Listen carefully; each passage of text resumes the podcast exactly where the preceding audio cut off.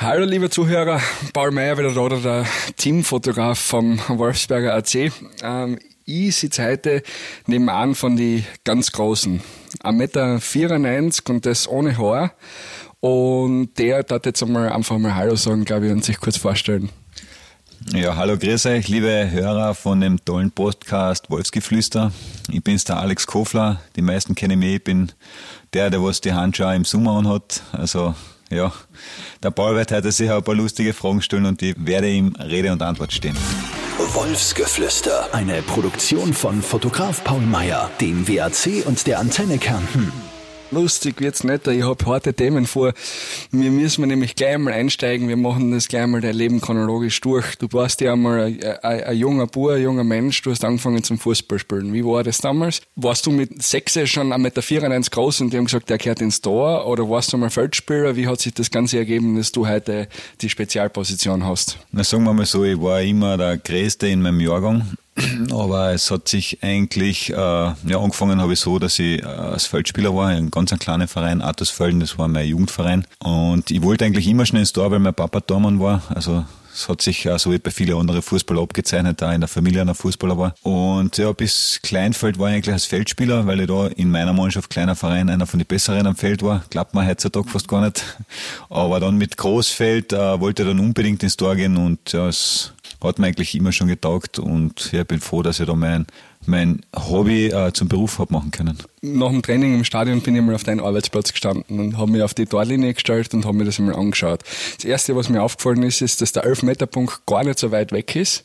Zehn Meter sind, kommen mir vor im Stadionbad von oben ober weitaus weiter als der Punkt, was von dir weg ist.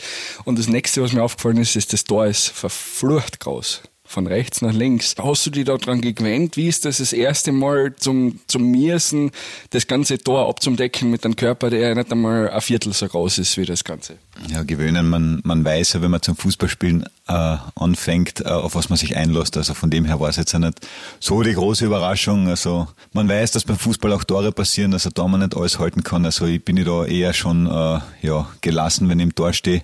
Aber natürlich äh, wirkt es für einen Laien, sage ich jetzt einmal, immer ein bisschen groß und, und äh, sehr kurze Distanzen, aber wenn man das jahrelang macht, dann weiß man da schon auch, wie man damit umgehen kann. Du machst das jahrelang, du bist früh ins Tor gewechselt, obwohl du das draußen auch anscheinend einigermaßen im Griff gehabt hast. Heute verlachen sie dir wahrscheinlich aus, wenn du den Ball einmal am Fuß hast, oder wie funktioniert das? Ja, ich glaube, den, den Ruf als Fußballer, den, den habe ich, hab ich nicht, aber ja, ich glaube, ich, ich war schon ein bisschen was, ich mit dem Ball zum Anfangen habe, auch wenn man es nicht klappt. Aber trotzdem, meine Hauptaufgaben sind ja da, äh, dass ich die Bälle halte und dass ich halt so viele Tore wie möglich verhindere. Und ich glaube, das gelingt mir in den letzten Saisonen eigentlich recht gut haben wir am Spielfeld draußen zehn Leute, die den ganzen Tag laufen und äh, schwitzen und ausgepowert sind und kämpfen. Und dann haben wir die, der hinten steht und sich das in Ruhe anschaut.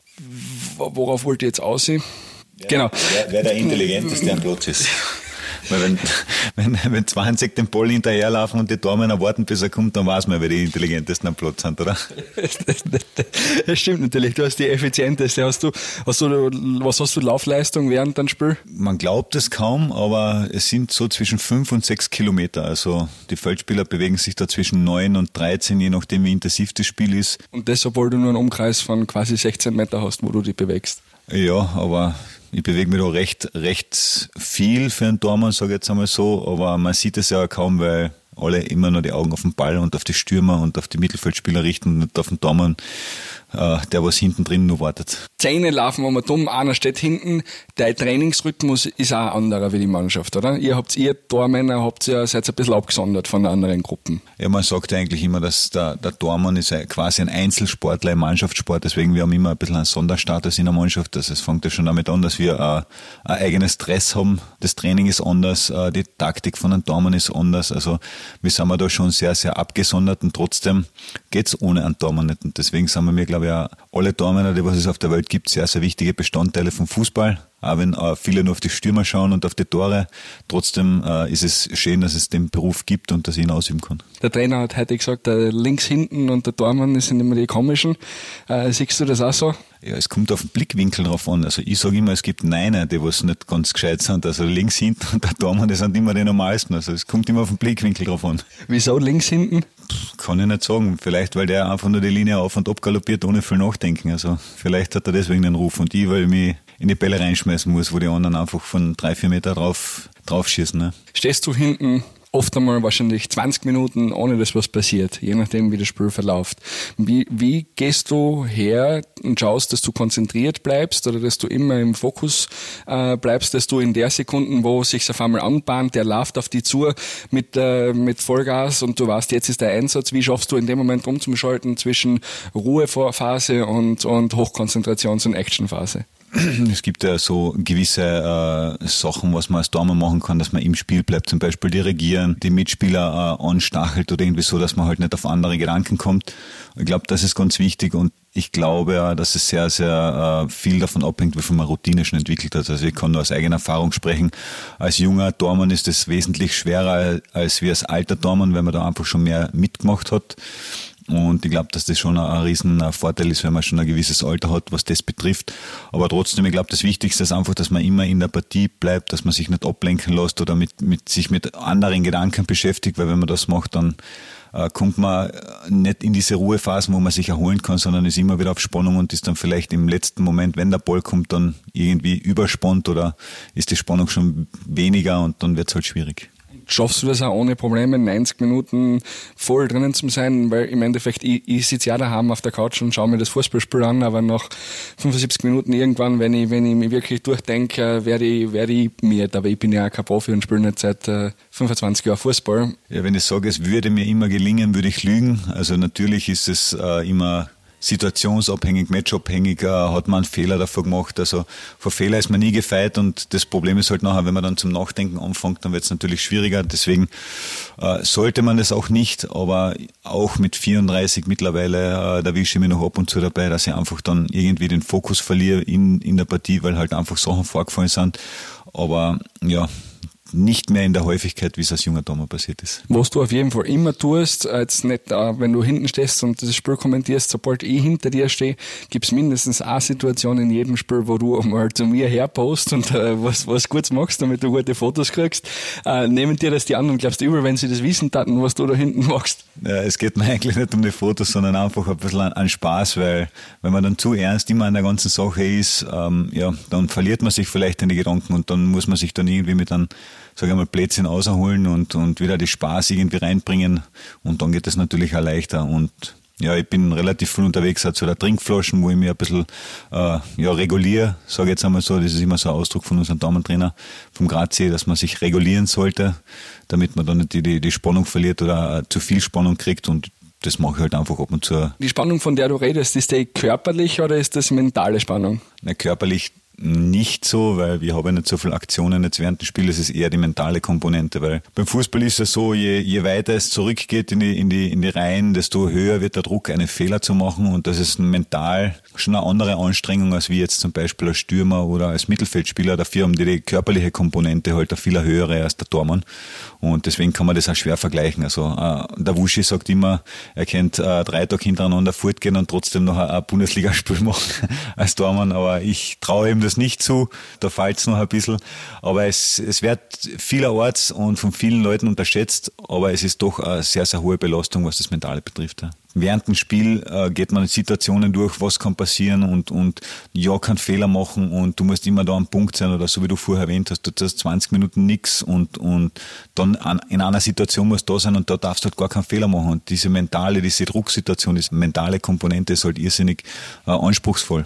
Und das wird halt wirklich unterschätzt. Es ist wahrscheinlich in keiner, oder für mich in keiner Position am Fußballfeld so, so eindeutig, dass mehrere Leute im Endeffekt um einen gleichen Job kämpfen, wie bei euch drei oder vier. Wie funktioniert das untereinander? Ich stelle mir das ungemein schwierig vor. Wenn ich dein Dormann-Kollege wäre, ich würde mir irgendwann einmal wünschen, dass du vielleicht einmal nicht mitspielen kannst oder wie auch immer, damit ich mich selber präsentieren kann. Ja, es ist leider Gottes eigentlich wirklich so, dass beim Dormen äh, ganz, ganz selten getauscht wird, wenn man jetzt als zweiter Dormann ist. Wenn man erster Dormann ist, freut man sich natürlich, wenn wenig getauscht wird, ist logisch.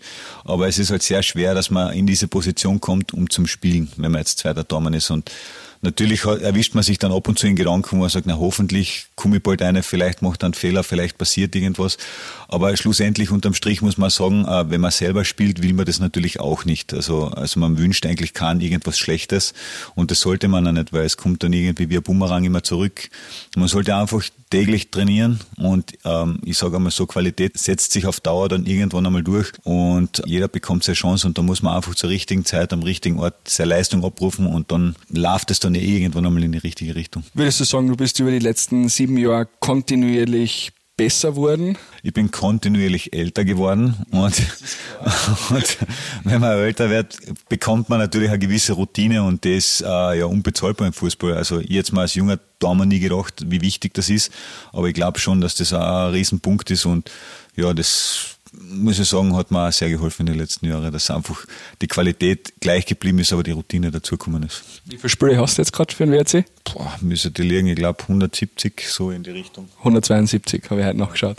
Ja, gut geraten. Also ich habe nur gewusst, dass vor kurzem einmal vor also einem halben Jahr 150 waren, deswegen ja, 170, 172 und ich hoffe noch viele mehr. Hat es da mal Zeit gegeben mit, mit Gegenwind, mit Druck von außen, mit ähm, Pressemeinungen? Ich, ich kenne es ja nur von der, von der Tribüne, da wird relativ schnell einmal geschimpft und wie gesagt, du hast den weg und das bringt nichts und bla bla bla, wenn es dir mal nicht aufgeht. Ja, das ist, ist im Fußballgeschäft leider so, also da muss man irgendwie drüber stehen. Das ist das, was ich gemeint habe, es ist sehr schnelllebig, du musst immer Leistung bringen und wenn nicht, dann äh, kann es auch ganz schnell in die andere Richtung gehen, aber ich glaube, dass ich mich in die, in die Jahre Jahre, was ich da beim WRC war, auch schlechte Phasen gehabt habe, aber ich habe mich immer wieder konsolidieren können und auch immer wieder danach meine Leistung bringen können.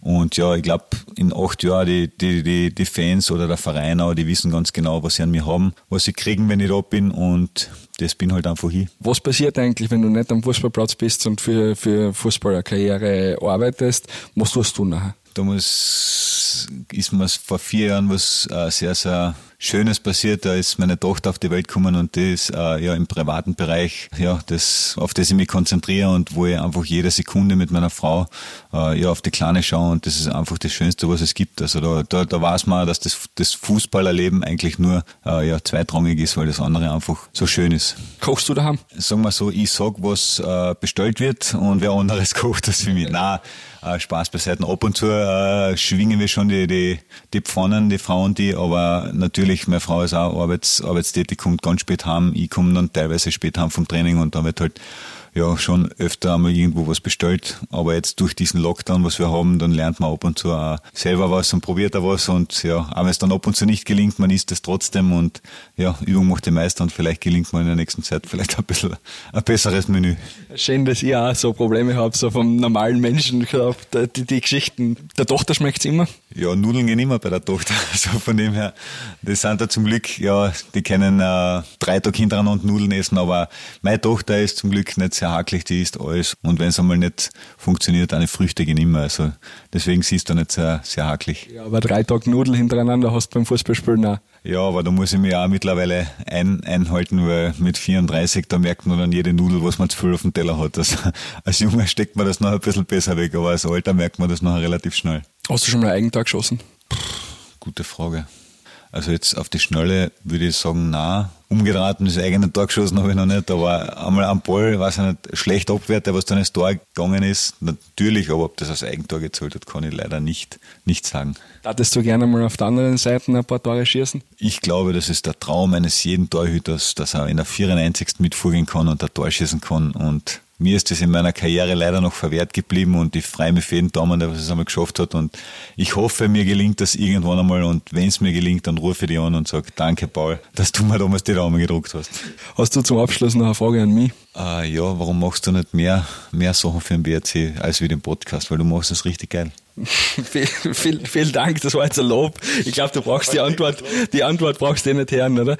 Ähm, aber danke, danke für, den, für das Lob. Bist du, bist du zufrieden, oder? Wenn der Fotograf da, da über die Mannschaft redet und, und immer seinen Senf dazu gibt, ist das kein Problem. Ich glaube, dass es in der heutigen Zeit sehr, sehr wichtig ist, dass man über die neuen Medien sehr viel macht. Podcasts, Social Media und so, wenn man da einfach viel mehr Leute erreicht. Und ich glaube, wir waren jetzt zweimal in der Europa League mit dem WRC und ich glaube, die Marke WRC kann auch noch größer werden und ich glaube, so eine Sachen können einfach mit dazu. Und je professioneller man das macht, desto wichtiger ist das für den Verein. Und wenn du das weiter so machst, dann glaube ich, sind wir da auch relativ gut aufgestellt. Ich habe letztes Jahr ein bisschen Kritik gekriegt vom, vom, vom Michael Solbauer, dass ich, was, was los ist. Ich habe am Anfang super gute Fotos gemacht und dann bin ich so über die Europa League-Saison immer ein bisschen abgeflaut und habe ich gesagt, das liegt, das liegt an eurer Leistung, ich passe mich da schon an euch an. Das heißt, solange ihr Vollgas gibt, gebe ich natürlich auch Vollgas. Ja, es war natürlich ein Pech, dass wir die Jubelfotos nur bei den ersten zwei Europa League-Spielen machen haben können und nachher erst beim letzten wieder. Also dazwischen drin war schon wir auch mitverantwortlich, dass keine Jubelbilder gehabt haben. Es kehren aber die Fotos mit den mit die hängenden Köpfen auch irgendwie dazu. Ich finde, das macht es umso, umso emotionaler und umso wertvoller, wenn nicht immer jeden Tag die Hände in der Luft sind. Ja, ich glaube, dass wir überhaupt dann die Jubelfotos gehabt haben von der letztjährigen Europa League-Saison und von der heurigen. Das ist schon aller Ehren wert, als kleiner WRC so, so gut in die Gruppenphase zu starten in, in, in beide Jahre. Also von dem her, da sind wir schon froh, dass wir wenigstens ein paar Fotos haben, wo wir in der Kabine jubeln. Heuer wird das schon noch, kommt das noch, noch mehr auf uns zu, heuer marschieren wir durch, sage ich dir. Dein Wort in Gottes Ohr. Danke dir. Ich danke. Wolfsgeflüster, eine Produktion von Fotograf Paul Meyer, dem WAC und der Antenne Kärnten.